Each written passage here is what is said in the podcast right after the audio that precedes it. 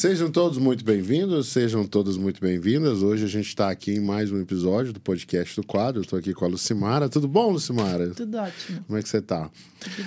Hoje você está boa? Tudo certinho? Tudo bem. Tomou café da manhã direitinho? Tomei, tomei. O que, que você tomou no café da manhã hoje? O que, que eu comi? Pãozinho, café com leite. Entendi. Guacamole. Guacamole. Amo ah, eu, guacamole. Também, eu também comi guacamole hoje. Mas, gente, nós não estamos aqui para falar de gastronomia, esse não é o programa da Ana Maria Braga. A gente está aqui hoje para falar sobre tempo de preparação para passar na universidade pública, né? A pergunta que a gente quer responder hoje é: qual é o tempo de preparação para passar na universidade pública? E aí, então, vocês fiquem à vontade aí para mandar pergunta, quem está assistindo ao vivo, quem estiver assistindo gravado pode comentar aí no, nos comentários que a gente responde, tá? Hoje a gente vai falar sobre isso. E aí eu vou começar perguntando para Lucimara. É... Ah, minha câmera é aquela ali. Ah, então peraí, que eu tô na câmera errada. Vamos começar de novo. Tá bom, sejam todos muito bem-vindos a mais um episódio do podcast do quadro. Hoje eu estou aqui com a Lucimara. Tudo bom, Lucimara? Tudo bem. Tudo jóia? Eu olhei para a câmera certa. Você olhou? Eu não olhei, não. Eu tô todo errado aqui. Mas eu vou até tirar os meus óculos. Não sei, daqui a pouco se eu não conseguir enxergar, eu coloco de novo. Mas então, hoje a gente... Hoje a gente vai conversar sobre tempo de preparação para passar na universidade pública, para passar em vestibulares concorridos, tá? É. E eu tenho até uma, uma historinha para contar depois de uma pessoa que eu estava conversando ontem. Acho que a pessoa nem sabia que estava falando comigo. Mas eu queria saber de você, assim. Você está aí com a gente. A gente está junto no quadro há muito tempo, né? Você, uhum. você já contou que você demorou aí uns quatro anos para passar no vestibular. Eu demorei bastante também, né? Um pouco por causa de enrolação, outro por causa da outra parte por causa da dificuldade. Mas eu queria saber de você, pelo que você tem visto dos nossos alunos, né? Você que acompanha toda a parte pedagógica, qual que é o tempo médio assim que uma pessoa demora para passar num vestibular ultra mega concorrido? Vamos tirar a pandemia do cenário por enquanto, porque a gente sabe que com a pandemia é, algumas coisas mudaram, né? Até porque teve alteração da data do vestibular, então naturalmente o tempo de espera até a aprovação aumentou, né? Mas esse ano parece que está voltando tudo ao normal, pelo menos os vestibulares que já foram confirmados é, vão ocorrer nos meses, né? Que eram meses normais, mas assim, o que a gente tem visto, né? Principalmente nesses últimos cinco anos aí que a gente trabalha 100% focado, focados em vestibular e das, da nossa própria experiência, né? É que pelo menos dois anos de preparação. Mas dois anos para passar em qualquer vestibular ou tem alguns vestibulares que a pessoa consegue passar com seis meses, outros demoram, é, são necessários dois anos. Você perguntou os vestibulares, cursos concorridos, concorridos. e universidades é, de ponta, né? é, na média, dois anos de.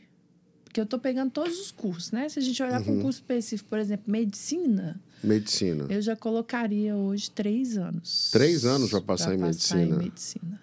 Mas mesmo, mesmo com todo esse aumento de vagas que teve na, na, nas, nas faculdades particulares de medicina. Então, você está considerando as universidades. Hoje ainda, né, na medicina, a gente tem as principais faculdades, que são consideradas faculdades de ponta, as faculdades públicas. Tá. Que não tiveram nos últimos dois anos, três anos, um aumento tão relevante assim de vagas. Em né? medicina. Em medicina. Tá. Nas, as particulares, realmente. Né? Tem surgido cada vez mais faculdades particulares né? E inclusive muitas faculdades que só têm o curso, cursos voltados para áreas de saúde, né? Uhum. Que é medicina, enfermagem, fisioterapia, mas é, pensando em universidade pública, que eu acho que também é o nosso foco aqui principal, né? Hoje em dia, os alunos têm aí um histórico já de uns três anos de preparação. E isso eu estou falando de alunos que começaram a se preparar no terceiro ano.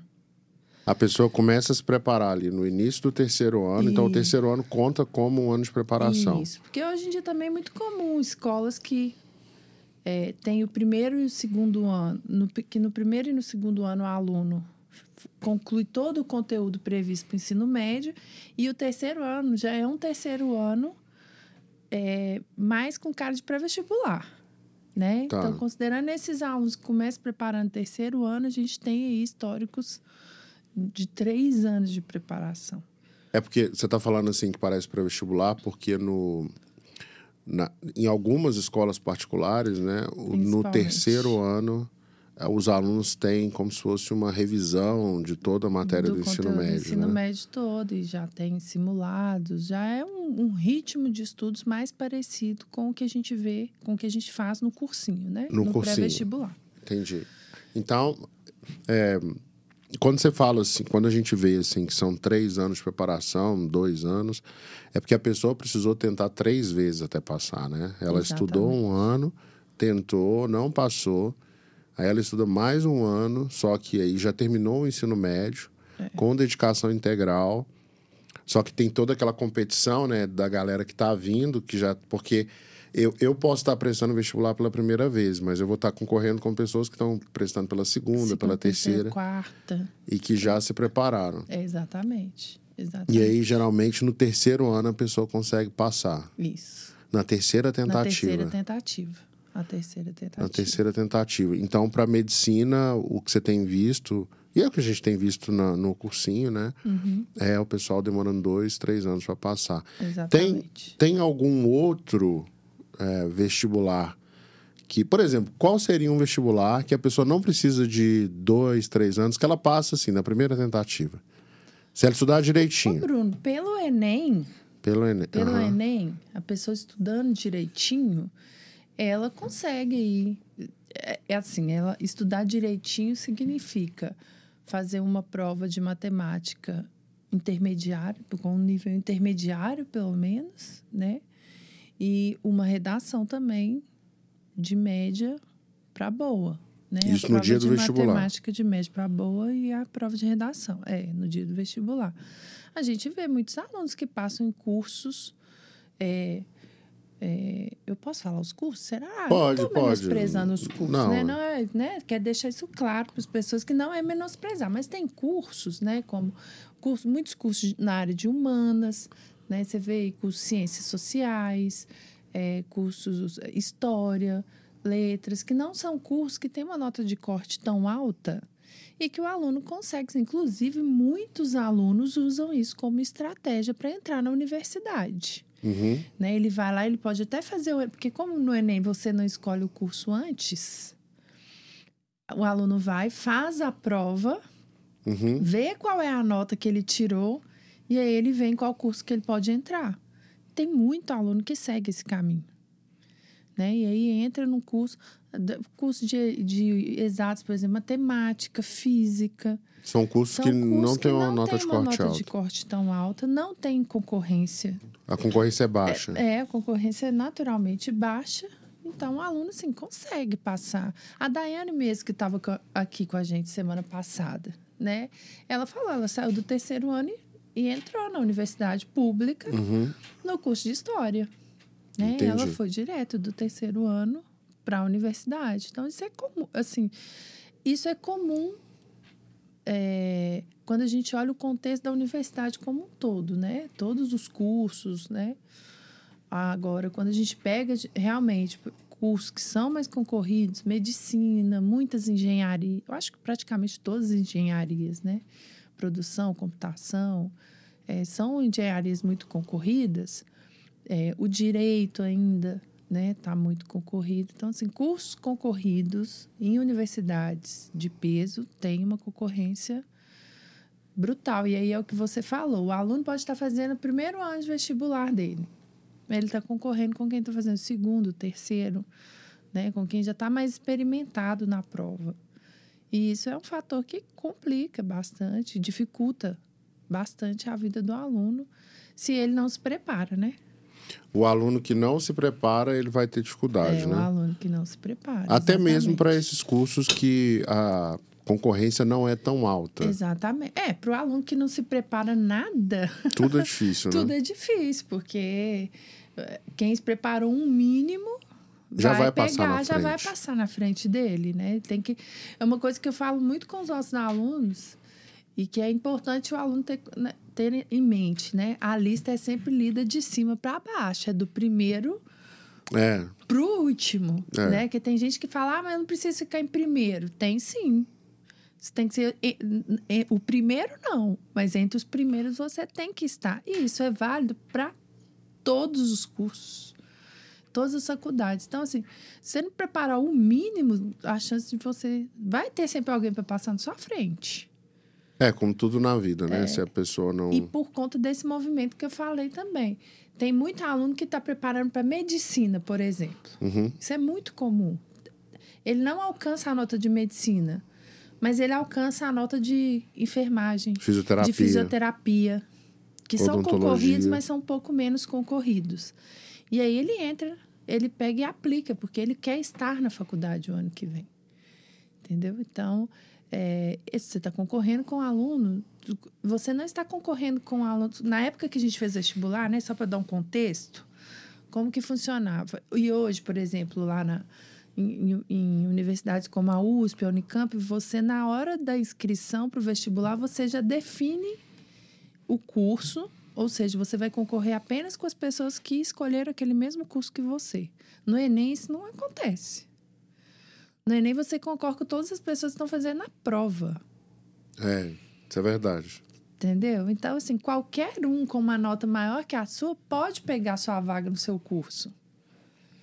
É, Tem já- lá a questão de aprender a aplicar na primeira e na segunda opção, que depois é até um tema de podcast legal, o que, que a gente pode trazer, né? Como que você usa sua nota lá no dia da, do SISU, né? Uhum. Mas, enquanto ninguém escolheu opção nenhuma, você concorda comigo que você está concorrendo com todas as pessoas que fizeram?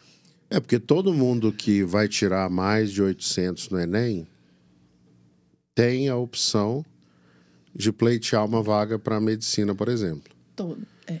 né? E todo mundo sabe que medicina é uma carreira que é muito segura. Eu tenho um colega que ele. Eu tenho um colega que ele fez engenharia. Você conhece, né? O André. Ele fez engenharia lá no ITA, ele formou um ano depois de mim. E, porque ele entrou um ano depois. E ele trabalhou numa empresa de consultoria estratégica, que é uma empresa. A maioria das pessoas nem conhece, né? É uma empresa multinacional, que trabalha direto com presidentes de grandes empresas e tal, e ele é um cara muito fora de série. E ele depois foi fazer um mestrado em Londres, né? Então ele fez um, um MBA em, na London Business School, né? Que a empresa que ele trabalhava pagou. De tão importante assim que era o trabalho que ele fazia, de tão valioso que era o trabalho dele, né? Investiu, tipo assim, se em valores de hoje, um curso desse não sairia por menos de um milhão e meio de reais. E o André casou com uma médica. Né? O André casou com uma médica. Inclusive, eu conheço É, maravilhosa. a Thaisa, né? Thaisa. Beijo, Thaisa. A Thaisa que fez o, o, O, o acompanhamento. da, da Isabel. da da nossa segunda filha. Então, aí ele casou com a Thaís. E foram, foram a Thaisa e o André, os dois bonitinhos, lá para Londres, né? Enquanto ele fazia o MBA dele. Ela fez uma especialização em medicina fetal e Sim. tal, que é super difícil também. E eles voltaram para o Brasil. O André tinha um emprego. Um emprego de. Se ele estiver vendo agora, ele pode falar que eu tô, tô inventando, mas era um emprego que ele ia ganhar mais ou menos um milhão de reais por ano, tranquilamente. E ele voltou com uma dívida, que era do MBA Uhum. né? E aí o André, ele só que ele não queria mais trabalhar na empresa. Ele não queria mais né, ficar naquela estrutura. Ele queria montar um negócio para ele. Ele chegou a tentar montar um negócio lá em Londres, né, de entrega de bicicleta, mas aí depois voltou. E quando chegou no Brasil, um amigo que também é meu amigo de São José dos Campos chamou o André para trabalhar. Ó, vem aqui, você vai ser o diretor financeiro da minha empresa. É, e era uma, é uma startup, né? Tava começando na época. E o André tinha uma dívida milionária, uma proposta, uma garantia de salário milionário, né? E ele largou. E eu perguntei para ele André, por que, que você largou o, o emprego lá na consultoria para trabalhar aqui na, na startup. E sendo que aqui, poxa, aqui é muito arriscado, né? A gente tava, eu estava em São José na época. Ele falou assim, cara, eu pensei o seguinte: a Thaisa, minha esposa, ela fez medicina. Ela é médica e ela é uma médica muito boa. E assim, um diploma de medicina é tipo você ter investido alguns milhões na renda fixa. Todo mês vai pingar uma grana boa, entendeu? É. Então, a pessoa pode até não ficar, tipo, milionária, igual é, Luciano Huck, esse pessoal. Mas ela vai ter uma vida muito boa, uma vida que ela vai poder fazer viagens internacionais todo ano, morar numa casa muito boa, num condomínio muito bom, ter acesso aos melhores restaurantes. A medicina vai dar isso para a pessoa. Uhum. E é praticamente garantido. Então o André falou assim, cara, eu pensei, é, a medicina ela pode não me deixar ultra mega milionário, que é o que vai acontecer quando essa empresa der certo. Né? E a empresa já está dando certo mas é uma garantia para eu poder arriscar. O que, que isso mostra? Isso mostra, a história né, mostrou para mim quão seguro é para o futuro de uma pessoa fazer medicina. Uhum. É uma segurança assim que nunca mais a pessoa vai ser pobre na vida, se ela não quiser, ela nunca vai ter dificuldade. Ela sempre vai ser uma pessoa respeitada pela sociedade, porque ela é médica, né? Uhum. E talvez por isso o curso de medicina seja tão concorrido. É, é.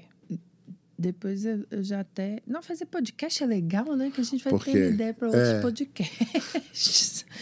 E, e esse, é- esse é até um ponto legal da gente discutir depois, né? Por que, que as pessoas fazem medicina? Porque é, quando a gente fala sobre a segurança, vamos ver, é, quando as pessoas fazem aquilo que elas querem, né? Que elas gostam, que elas realmente escolheram se dedicar daquilo para a vida, elas fazem né, elas transformam a vida delas de verdade, né? Então, assim, é até um assunto depois para a gente poder falar também.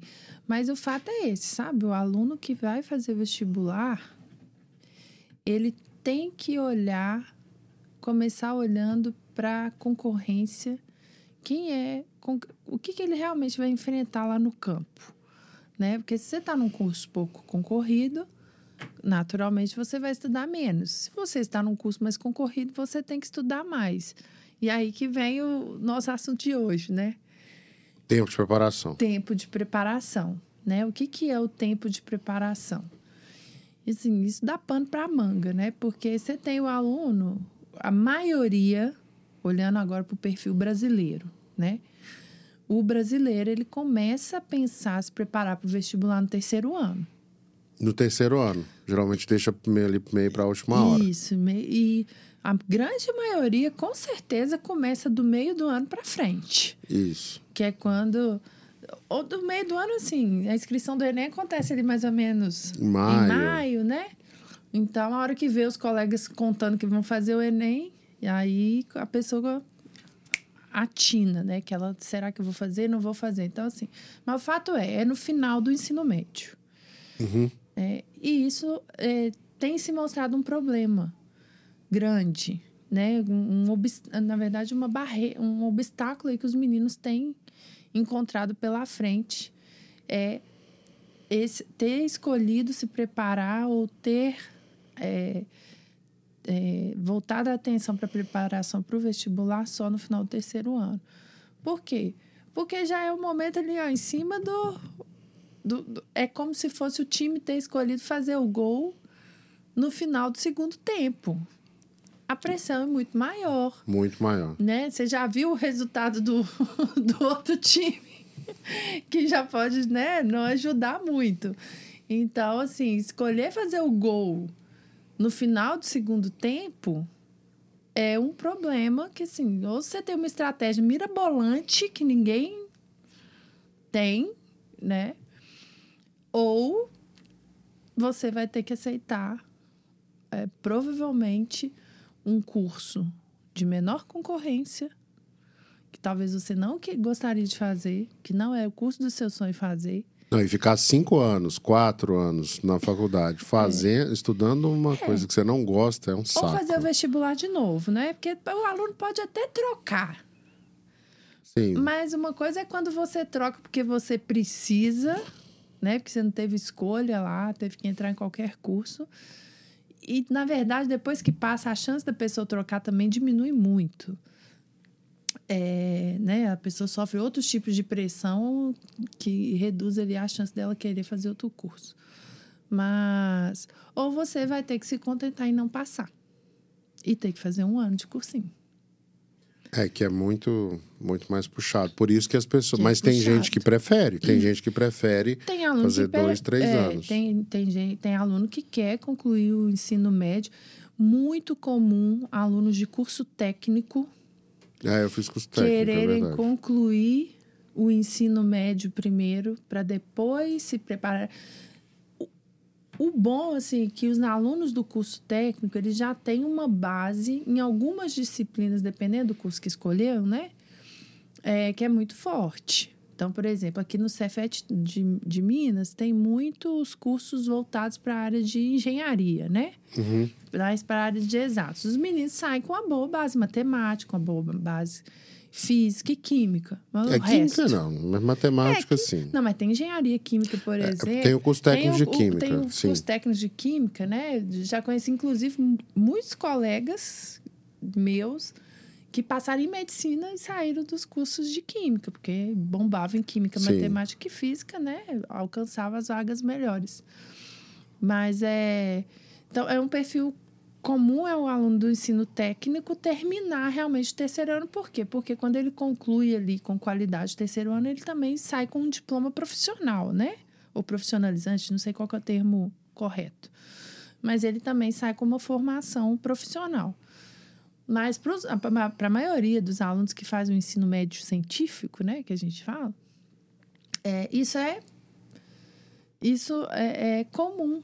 É, é, o aluno já começar a se preparar ali no terceiro ano, né? Ou fazer o vestibular no final do terceiro ano. Eu fiz, eu acho que quase todo mundo faz, nem que seja para treinar o Enem no final do terceiro ano, né?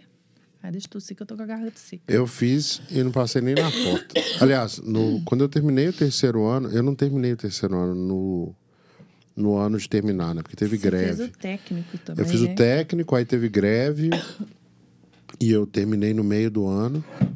E depois eu tive mais. E aí depois que eu fui fui fazer no final do ano, eu não passei nem na porta.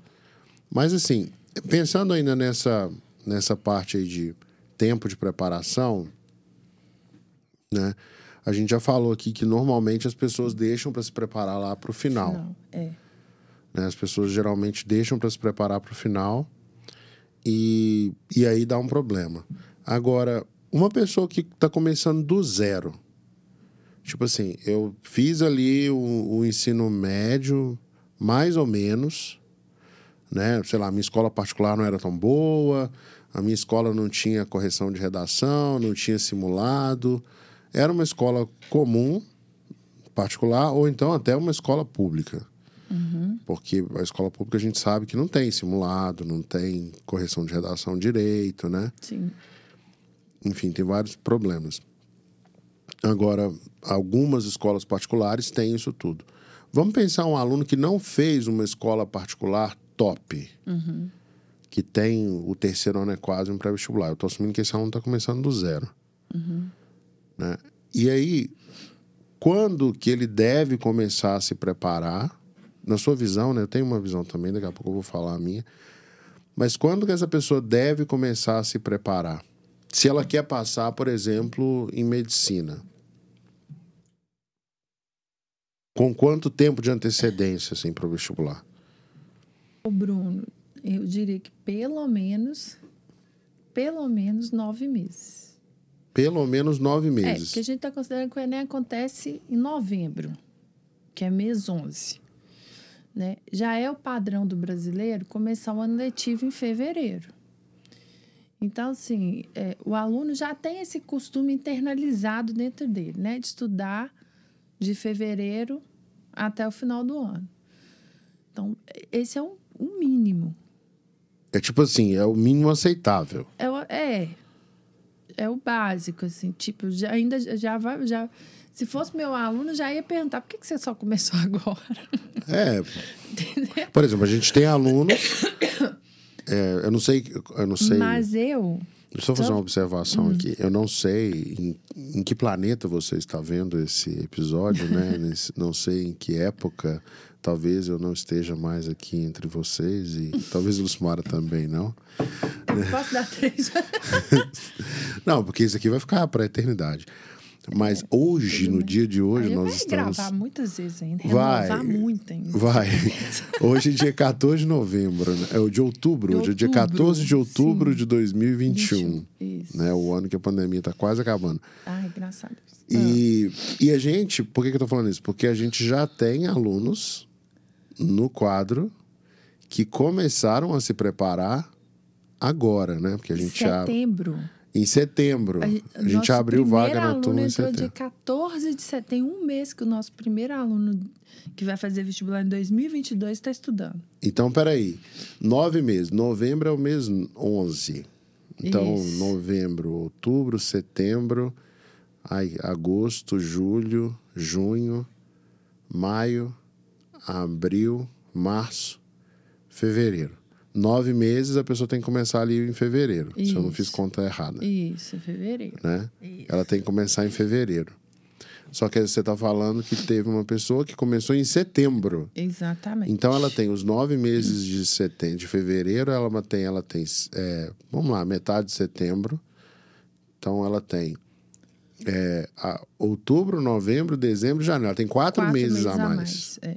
Se ela começou do zero, ela tem quatro meses a mais de estudo em relação a quem está começando em fevereiro. Exatamente. Se essa pessoa estuda aí uma média de 40 é, horas por semana, porque é o que precisa estudar para passar no vestibular concorrido. Pelo menos. A gente está falando de 40 horas por semana.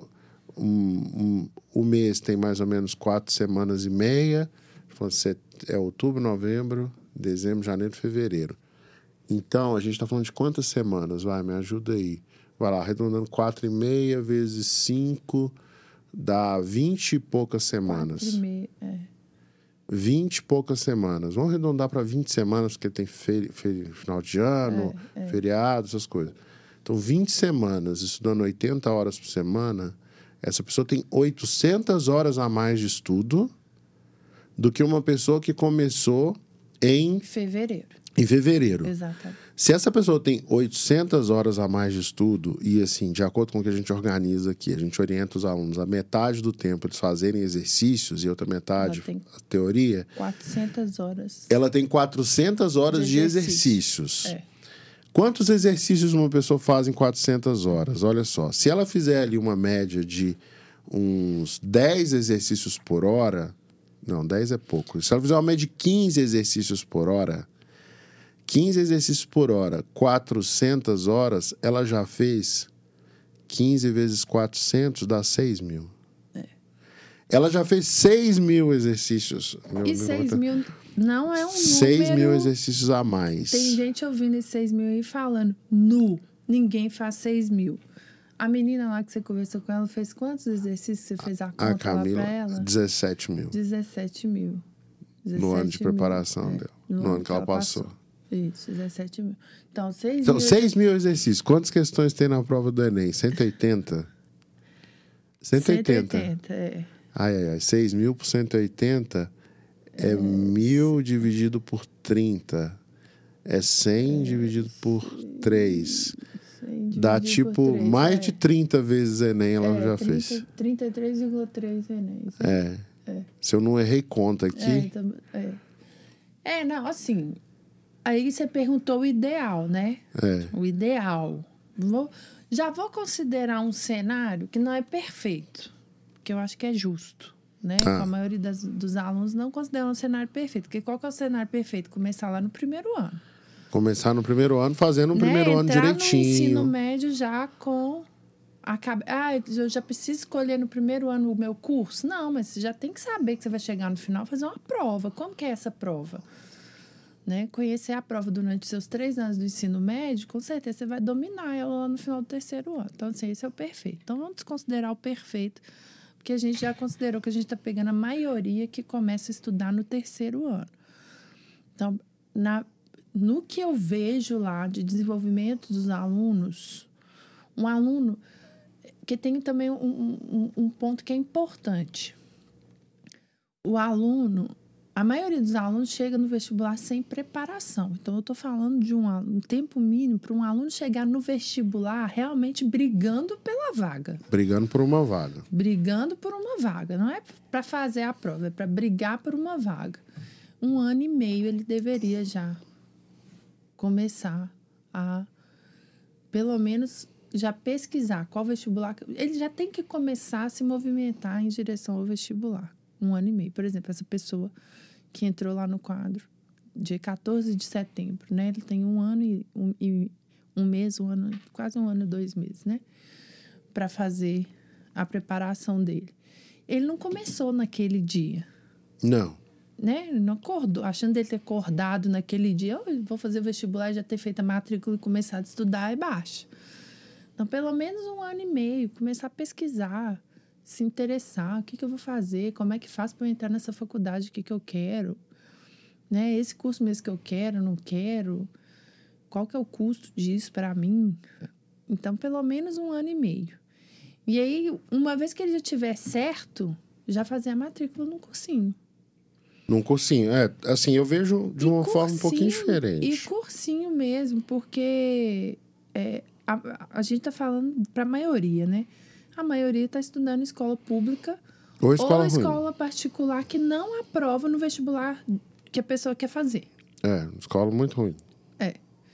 Então, assim, ele precisa considerar aí pelo menos um ano e meio de preparação. Assim, eu não gosto de pensar só na, na faculdade, não. Apesar de eu ter certeza, né? Que o caminho mais fácil, né, mais garantido para a pessoa ter uma vida boa é fazer um curso bom numa faculdade boa, porque no final das contas é isso que vai abrir oportunidades para a pessoa, tanto durante a faculdade de pesquisa, de conhecer outras pessoas que vão ajudar a abrir portas e tal.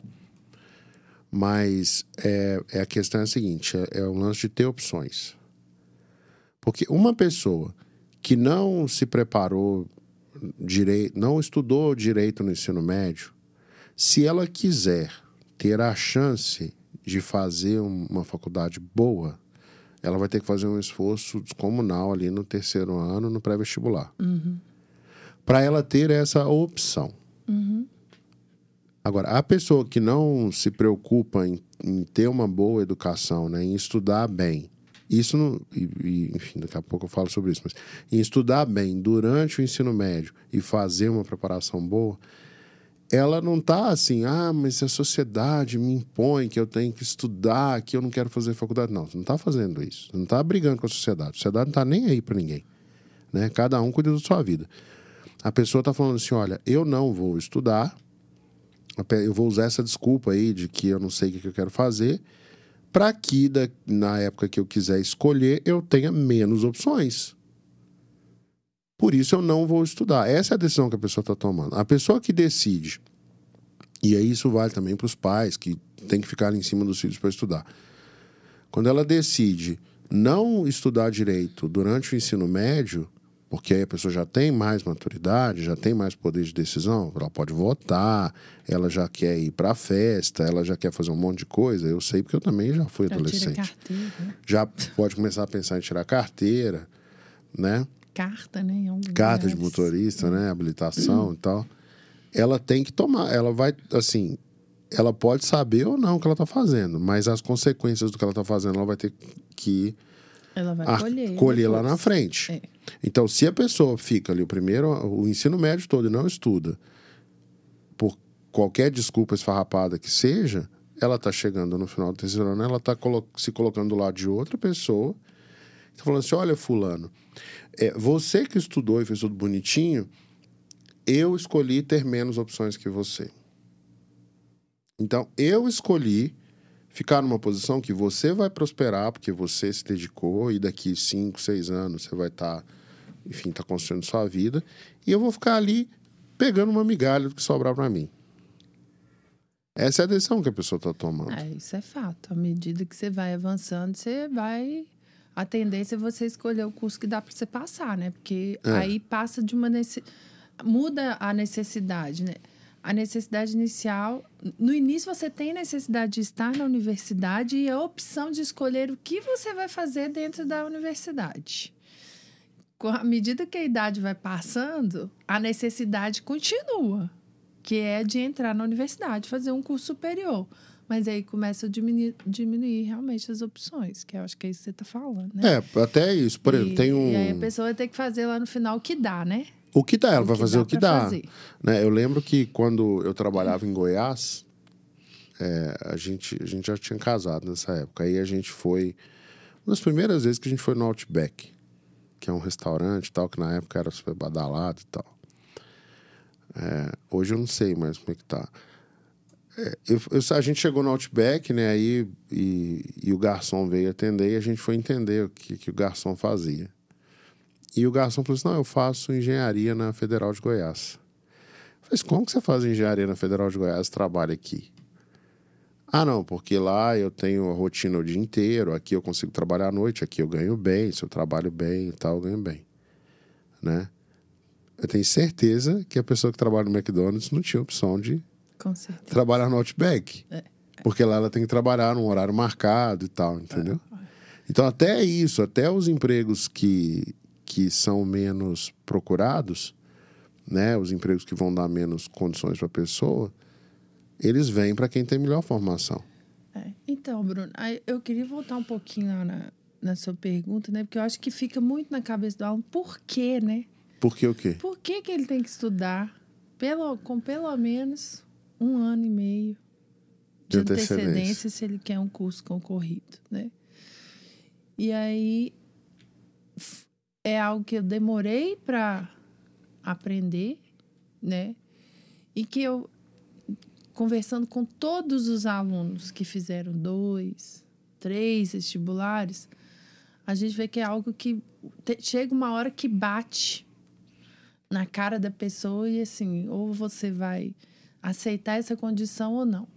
Que é, que é o aluno não aprendeu a estudar ao longo de todo o ensino médio. Então, esse um ano e meio, um ano e meio, dois, que seria maravilhoso se ele estudasse dois anos, é justamente para suprir o gap do ensino, do- da vida acadêmica dele toda Que praticamente não teve. que ele praticamente não teve, que é o aprender a estudar. Né? Porque o vestibular, ele exige isso do aluno. Ele exige que ele realmente assuma uma posição que é que são coisas que, ó, dentro da escola você não é tão autônomo assim, porque quando você tem direcionamento para tudo, a gente estava conversando mesmo aqui com É. o colega aqui do estúdio, e ele né, estudou fora e ele falou: ó, eu fiz uma faculdade que não tinha nem grade curricular. O aluno é totalmente autônomo e decide o que vai fazer. No sistema de ensino brasileiro, até dentro da universidade, você não tem essa autonomia. Não. Né? Você é guiado ali. É, todo mundo te conta o que, que vai cair na prova, né? Exatamente. Todo mundo te conta o que, que você vai estudar, o que, que vai cair na prova. Só Como você prestar vai cair. atenção no professor, conhecer ele, que você vai descobrir. Né? Quantas provas na faculdade eu fechei porque, como eu tinha eh, afinidade com o professor, eu entendia o que ele estava querendo transmitir. Uma das coisas que eles transmitem é como que eu vou cobrar na prova, né? Quando você não gosta do professor, que você não pega essa informação, mas você gostando dele, ele vai te passar até isso. Então, assim, o aluno não tem essa autonomia. No vestibular, você vai ter que ter autonomia. É, você vai ter que descobrir o que, que você, vai sabe e o que, que dis- você não é, sabe ali na então, prova, Aí né? você tem que ter autonomia, você tem que se autoavaliar, que é algo que você também não faz durante sua vida acadêmica, porque quem te avalia é só o professor. E você só se avalia pela nota que você tirou. Se é uma nota vermelha, se é uma nota azul. Né? Mas você não se autoavalia no sentido de por que, que eu tirei essa nota. Né? A- Inclusive, a maioria, se tirar uma nota que é da média para cima, nem questiona, né? Por que, que não tirou o total? É. O aluno geralmente vai atrás do professor se ele tirou a nota vermelha, né? É. E aí ele corre atrás para saber, assim. para ganhar uns pontos, para ver se o professor Pra reclamar. dá uns pontos a mais. Aí ali. leva a prova do colega, ó, isso aqui É. você deu ponto, pra mim você É. não deu. Então, ó, ó, o aluno não tem autonomia para estudar. Ele não tem. Ele não é autônomo, né? Responsável pelos estudos dele. Ele não, é, não se autoavalia, ele não sabe fazer É autoavaliação. porque nunca aprendeu, ninguém nunca Exatamente. desafiou nunca ele pra fazer isso. isso. O sistema não exigiu. E ele não tem base. Base como assim? Base, base. conteúdo. Não sabe conteúdo básico. Tipo o cozinheiro não saber fazer arroz, feijão e fritar ovo. Sei. Tem aluno que chega no vestibular não sabe fazer conta de cabeça, conta de multiplicação. É. Daiane mesmo deu um exemplo semana passada também. Perguntou para um aluno. E, e eu não estou falando de aluno. É, é, né, um aluno específico, não. Eu estou pegando a- o quadro geral É, mesmo. geral, é. Tá? Então, ele não sabe conteúdo básico. Ele vai ter que desenvolver essas três coisas nesse, um ano, nesse tempo de preparação para o vestibular. E nove meses é pouco. É, muito pouco. Nove É. meses é muito pouco para ele fazer isso. Por quê? Tem o tempo que ele tem que cair, que é o que eu falei do tapa na cara. Tem que cair em si que ele tem que fazer essas três coisas. Tem que cair a Isso já ficha. demora o tempo. Cair essa ficha demora. Ou ele vai ter suporte, é, vai vir da família dele. Assim, cai mais rápido quando vem da família. Inclusive, né, a gente vai falar. Tem o podcast do Filhos Bem-Sucedidos também, né? Então, é um assunto que a gente é, deve tratar lá em algum momento. Então, tem esse. Quem cai mais rápido vem, tem muito suporte da família muita participação da família no processo. Aí esses caem a ficha mais rápido. Quando não tem muita participação da família, ele a ficha ele vai ter que descobrir um jeito de cair a ficha. A minha ficha caiu com meu namorado, que no caso era você, né? Então assim, uma hora essa ficha cai, que ele precisa assumir essas três esses, né, essas duas posições. Aí ele vai aprender o que é ser autônomo e vai aprender a se autoavaliar. Isso leva tempo também. Então ele não senta no primeiro dia do vestibular já desenvolvendo, entendeu? Não, Não, é tão natural assim. É tipo você pular numa piscina sem nunca ter nadado. É, e tem toda uma competição, entendeu? né? Tem uma competição. E aí vem, soma a pressão da competição. Você já vê outro colega, conhece outra pessoa que já é mais desenvolta que você. Ó, quer ver um momento de, de, de que o aluno, assim, ele vê realmente em qual condição que ele tá e que nesse momento só tem ele ali, ele com ele mesmo, Qual? a hora que ele vê o resultado do primeiro simulado que ele fez. E que o cursinho publica a, lista. nota de todo mundo. E aí você vê que tem gente no mesmo lugar que você, querendo provavelmente o mesmo Objetivo. obje- com o mesmo objetivo e que é melhor que você. Tá umas 100 posições na frente. É. E aí você entendeu? tem que sair remando ali. E aí você sai remando. Entendeu? E- ou não, né? Ou você senta e chora. É, Porque tem muita gente que resolve, senta e chora, mas não não, resolve, resolve. não vai resolve. ficar. Vai porque ficar no outro trás. ano vai ter que fazer de novo. Então, ou faz esse ou tempo desiste. de adaptação, o aluno tem que pensar que ele tem um tempo que é para ele aprender o que, que ele tem que fazer. Como que ele vai ter que estudar. Então, isso tem que cair na conta dele. Quando ele for planejar o estudo para o vestibular. E aí tem um, um, um- ponto muito importante. Dependendo do sistema que você escolher para estudar, né, você vai entrar já num fluxo que você vai ser empurrado ali, Ou atropelado. né, atropelado, você vai sendo levado pelo sistema e o sistema não te dá esse tempo de você se adaptar. É por isso que muitas vezes a pessoa tem que fazer dois, três anos de cursinho, principalmente quando é presencial, né? Ela tem que ir lá. Exatamente. Aí no primeiro ano é para entender como que funciona, O primeiro ano é para cair a ficha. para cair a ficha, né? Ela vai ver que o É. professor, ele vai dar uma aula e o professor vai dar uma aula que é a mesma aula que ele está acostumado a dar há muito tempo, né? Uhum. Podia ser gravado, inclusive, né? Mas precisa ter uma pessoa lá, mas as pessoas gostam de ter alguém lá na frente. Sim. Então o professor vai dar uma aula que alguns alunos vão acompanhar, outros vão achar. Outro, assim. Muitos alunos vão acompanhar, né? E vão ficar entretidos ali, até porque o professor brinca bastante. Tem gente que não vai entender nada. E tem a galera que praticamente não está aproveitando aquilo porque já passou daquele nível. Sim. Que é quem vai passar. É, que tá ali sentado fazendo exercício. Que tá fazendo exercício, exatamente. Já viu aquele conteúdo do professor ali Já está no só segundo tá no usando a terceiro sala ano. porque tem ar-condicionado, mesa e É. pra sentar e estudar. né? Então, eu mesmo no ano que eu passei no ITA, eu não, não assistia nem metade das aulas. Uhum. Eu assistia muita aula de química, de redação, porque eram assuntos que eu tinha dificuldade. Uhum. Mas física e matemática, eu ia na aula para esperar um exercício que eu não soubesse resolver. E a maioria eu sabia resolver, assim, porque eu já estava treinado. Mas esse é o sistema, esse é um um problema que faz a pessoa demorar para aprender, né? E no, no ensino médio, no ensino fundamental ali, quando você está. Eu vejo lá pelas nossas filhas, no ensino fundamental, no início, o aluno, ele, em algumas escolas, né? Por exemplo, lá na escola da, da nossa filha, é, tem tipo, 15 alunos por sala. E tem dois professores. Aí o, o professor consegue dar atenção para os meninos, para as crianças. Isso. Quando chega no ensino fundamental 2, já entra para um grupo maior, E um com professor. men um professor com É. menos atenção. Isso. Então, como o professor consegue dar menos atenção, ele precisa explicar para de uma forma que a maioria das pessoas que estão ali naquele ambiente consigam acompanhar, Sim. né? Quando chega no ensino médio, o professor tem que lidar com vários níveis de conhecimento diferentes, então ele naturalmente tem que baixar o nível da aula para atender todo mundo. Ele tem que fazer mais graça para aqueles bagunceiros ficarem quietos, prestando atenção, esperando a próxima piada. E para os que estão mais avançados, geralmente os mais avançados não atrapalham a aula.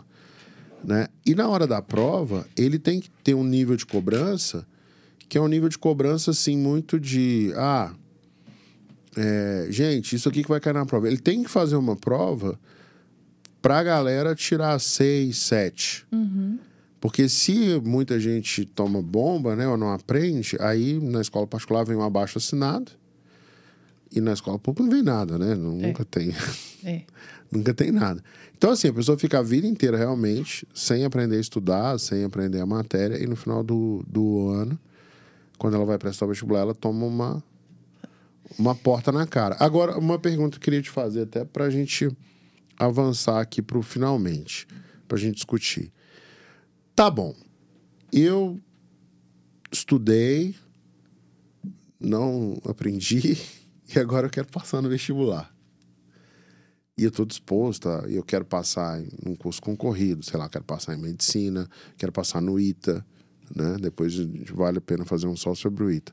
Quero passar no ITA, quero passar num concurso militar tipo SpaceX, AFA, que me dá uma carreira profissional já desde muito cedo. E eu tô zerado, eu quero começar agora.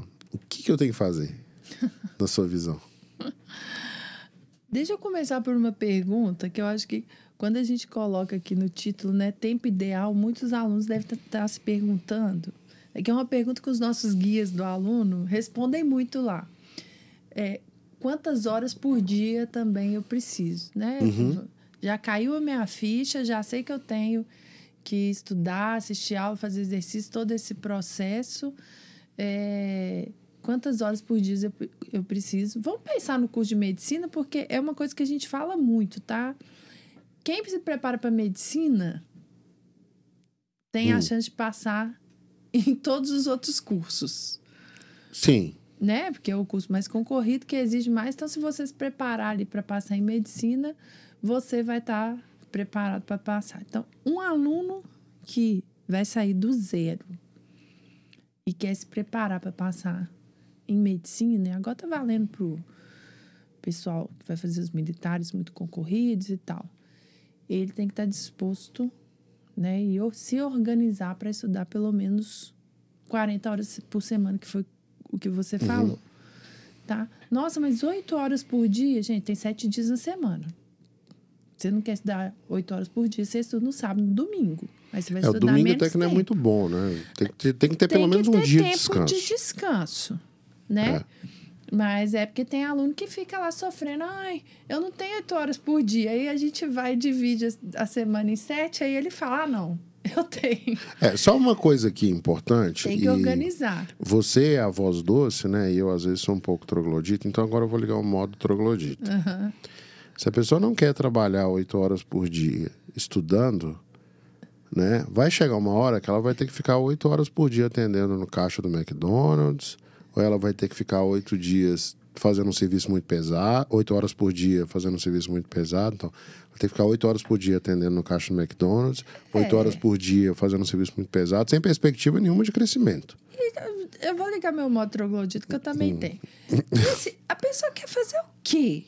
Porque quando você chega no final do ensino médio, o próximo passo que você tem é trabalhar. E aí você vai É. escolher. Por exemplo, eu escolhi que eu ia trabalhar na faculdade. É. E eu trabalhava mais do que oito horas por dia. Eu chegava na faculdade, sete horas da manhã, eu saía onze horas da noite. É a fase da vida é essa, gente. Mu- Mudou. Você não é mais criança, você não é mais adolescente, agora você virou adulto. E um adulto que sonha, que tem desejos, que quer realizar coisas, ele vai ter que dedicar o tempo dele para gerar valor. Para outras pessoas. E se engana muito que não gera valor quem é estudante. Porque o tempo que você está na faculdade, se dedicando, se formando, vai retornar todo lá no final, quando você se formar e conseguir o trabalho bacana que você queria. Você vai dar o retorno muito mais rápido. Então, assim, se não for fazer isso, você vai fazer o quê, David? Ficar na sua casa coçando? Não tem. Entendeu? Jogamos videogame. Jogando. Então, entendeu? Ah, não, eu sou um profissional de videogame. Beleza, vai gerar valor também. Né? Inclusive, tem profissionais de videogame que ganham muito dinheiro. mas Alguns, assim, né? é concorrido também. É, não é mais do que o um vestibular. vai chegar lá e virar um super é gamer, que chama. É. Vai virar um super gamer, não. Vai trabalhar mais do que oito horas por dia Muito também. mais. Então, assim, não tem escolha. Ah, eu não tenho oito horas por dia. pra- Você, tem, você tá fazendo o quê com as suas com as suas oito horas? Entendeu? É. Nós estamos falando de oito horas de investimento em você, na pessoa, nela mesma. Entendeu? E aí, o que, que, ele tem, que, que ele tem que começar a fazer? Ele tem que começar a estudar do início. Começar da do base. início. Da base Como assim? né? Se ele ficar já tô, vamos considerar já um menino que não está perdido, que já já aprendeu que ele tem que entrar no cursinho rápido, porque se ele ficar lá batendo cabeça, querendo estudar sozinho, ele vai perder muito tempo até ele descobrir o que, que ele tem que começar a estudar. O cursinho já te entrega isso pronto. Então é assim, é começar lá do começo. O cursinho está organizado, ele coloca já os tópicos de todas as disciplinas, do mais básico para o mais avançado. Tipo, começa com matemática Começa do ensino com fundamental. matemática do ensino fundamental. Que, né, assim, que é- matemática do ensino fundamental é 70% ou mais do que cai no Enem na prova de matemática. Exatamente, exatamente. Então, só aí, ele já em dois, três meses, ele resolveu É que é 70%. outra coisa que se o aluno aprende também, acelera esse tempo aí dele passar no vestibular. aluno que acha que vestibular só cobra assunto mirabolante, É, né? E que ele tem que estudar aprofundamento. Aprofundamento a gente não vê nem na faculdade, pra falar é. a verdade. Tá bom, o primeiro passo Né? é Então, começar do passo básico. É começar do básico. Matemática do ensino fundamental. Matemática, principalmente. Uma redação por semana. Uma redação por semana. É isso que ele tem que entregar Só que essa redação tem que ser corrigida. no mínimo. E o que, que é estudar matemática do básico? É assistir a aula, uma hora da aula, uma hora de exercício sobre aquela aula. Sim, pode ser tipo meia hora de. Porque Pode. tem coisa que é muito é, rápido, tem né? Tipo, que é rápido. meia hora de aula, uma hora de É, exercício. terminou a aula, viu a aula, concluiu o tópico, Já vai faz fazer exercício. os exercícios logo em seguida. Né? Então, você tem que organizar seu dia de estudo para acontecer isso. Você assiste a aula e faz o exercício. Ah, depois eu posso mudar de disciplina? Pode. Aí assiste de outra disciplina e faz exercício. Inclusive, é até bom você é, é, é, mudar de disciplina trabalhar os dois lados do cérebro né, é, é, no, no mesmo dia. Então, você vê uma matéria de exatas, depois você estuda uma de humanas, depois você vai para uma biológicas, depois você volta numa exatas ou humanas de novo, você escreve, né? Aí redação. Escrever uma redação por semana. Nossa, mas eu não sei escrever. Escreve. Alguma coisa você sabe escrever.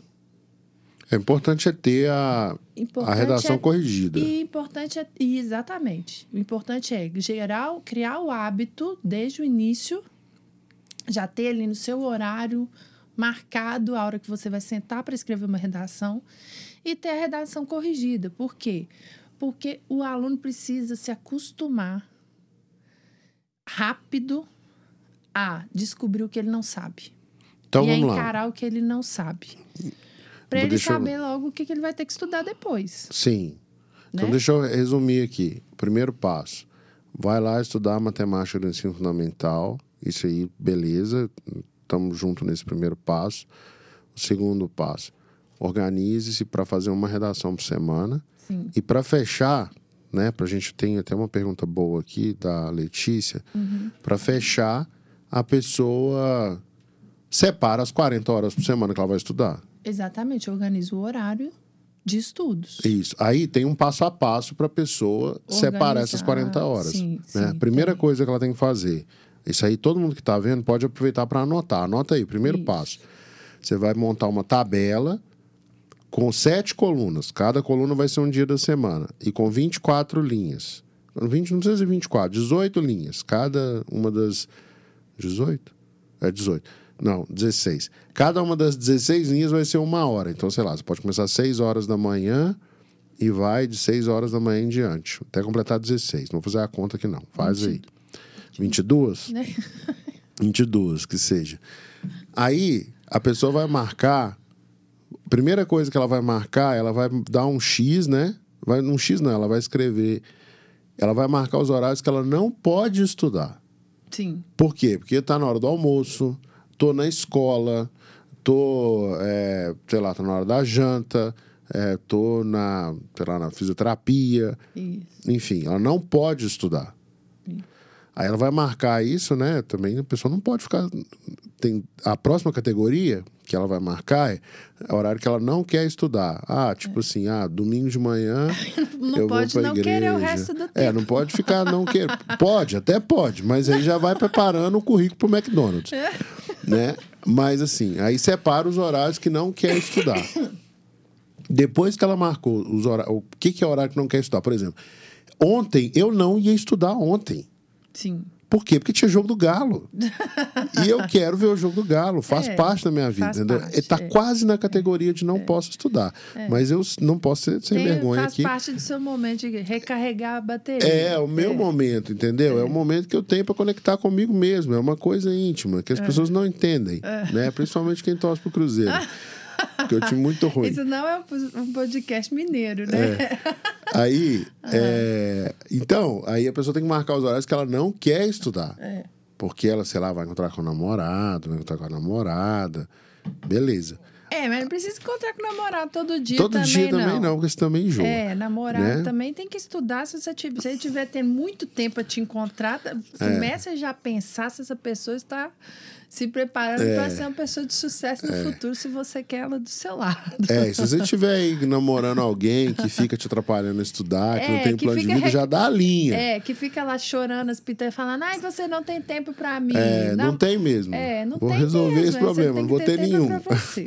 Então, já marca os horários que não quer estudar. Depois vai sobrar um tempão. Aí ali começa a distribuir, né? A gente tem uma, uma série de vídeos aí que ensinam a É, fazer dica isso. rápida, né? Arruma um namorado que quer fazer faculdade em outra cidade, aí você vai ter bastante tempo. É. Eu uma namorada que quer estudar também. Mas aí, a Lana, inclusive, então, gente, vamos, anota isso aí. Primeira coisa, começa estudando matemática do ensino fundamental. Segunda coisa, começa fazendo uma redação por semana e tendo essa redação corrigida. Arruma um jeito de corrigir essa redação. O terceiro, arruma essas 40 horas por semana. E as 40 horas por semana eu acabei de falar como que você vai arrumar. Aí tem uma pergunta aqui da Lana Letícia. Em primeiro lugar, muito obrigado, Lana, pela sua participação. Vamos responder uma pergunta da Lana aqui. Eu estudo em tempo integral. Uma semana eu estou na escola, na outra não. Como que eu faço para estudar todos os dias? Vamos lá, você quer dar alguma sugestão para a Lana, Lucimar? Então, muito comum, né? O pessoal do ensino técnico integral, né? Geralmente, ensino técnico é integral. Como que a gente orienta aqui os nossos alunos? Primeiro, né, Alana? É Lana ou Alana? Ah, Lana. Lana. Então, primeiro, Lana, se você está numa escola integral, muito provavelmente sua escola tem um, uma qualidade já já um é pouco melhor. diferenciada. Tem né? bastante já é atividade. Melhor, tem bastante atividade.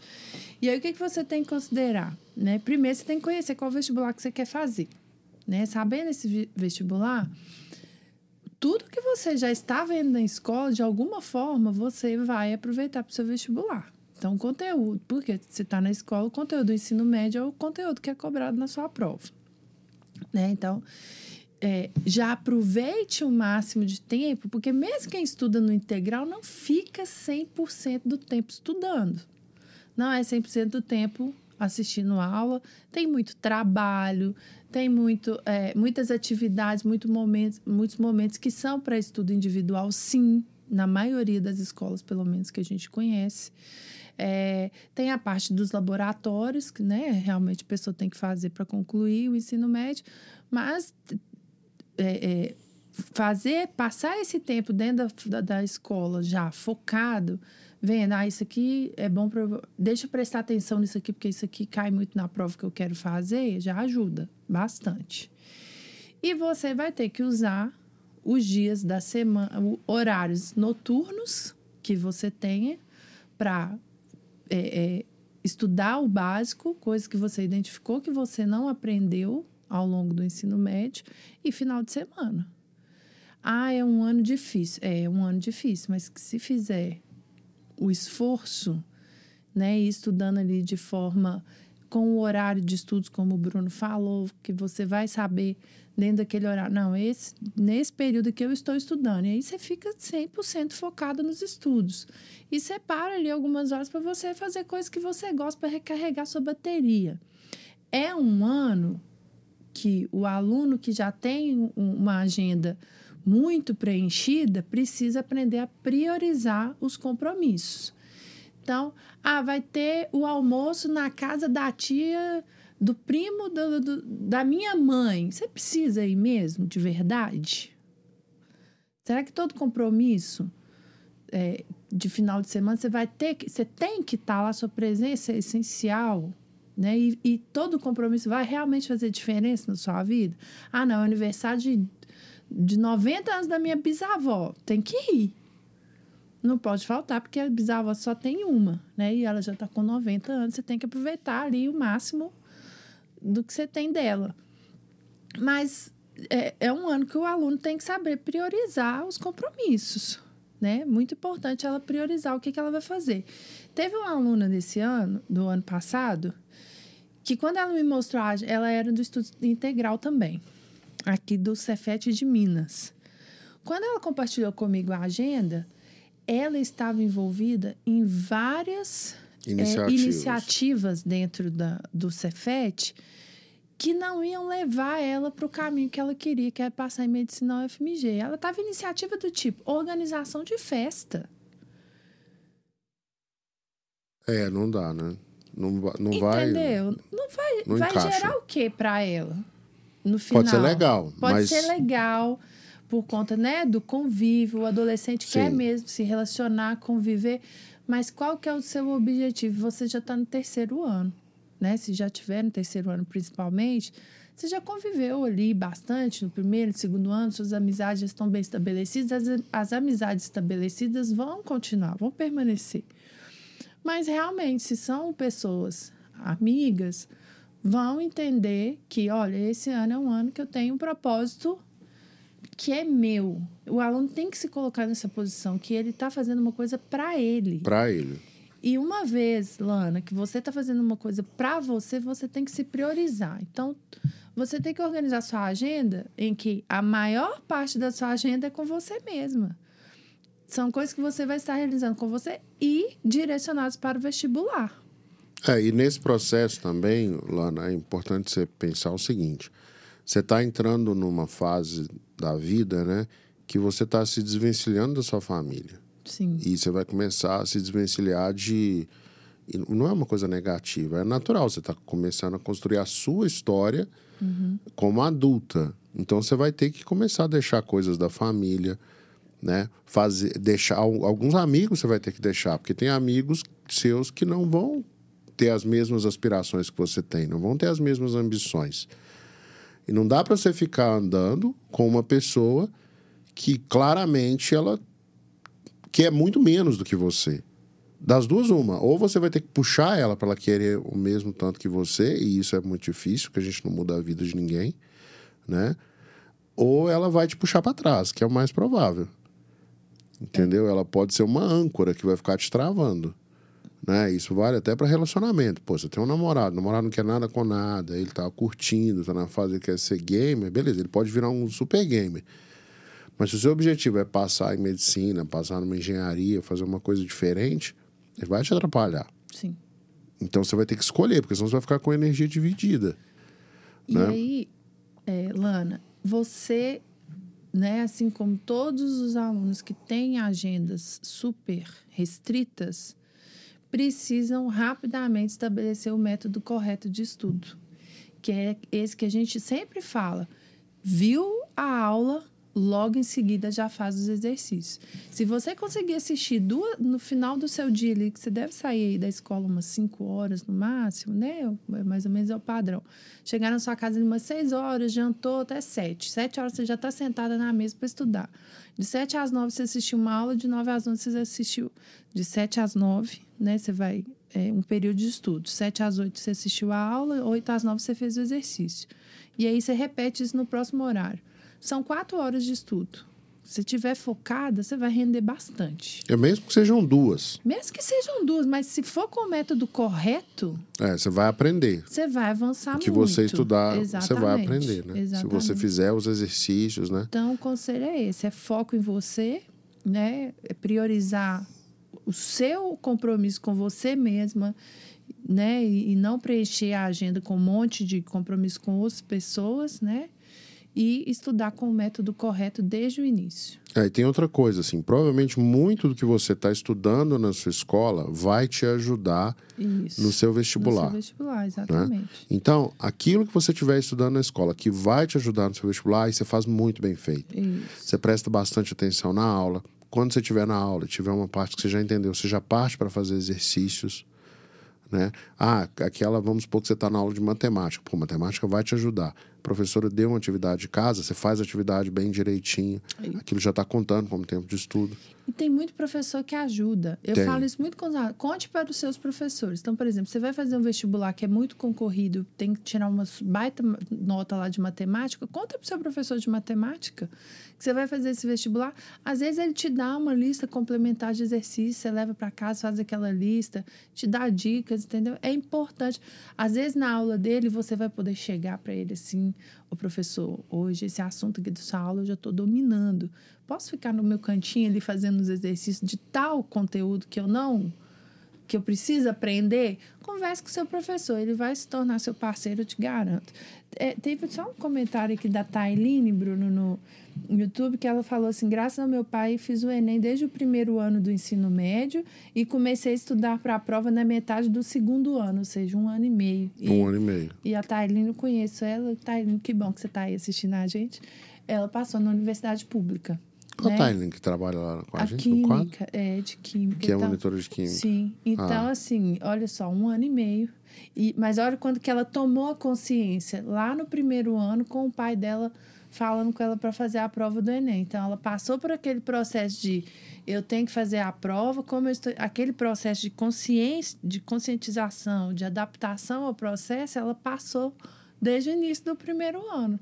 Então, ela preparou em um ano e meio e conseguiu a aprovação. É, então, é, é um dos exemplos aqui que a gente tem de sucesso dentro disso que a gente está falando aqui.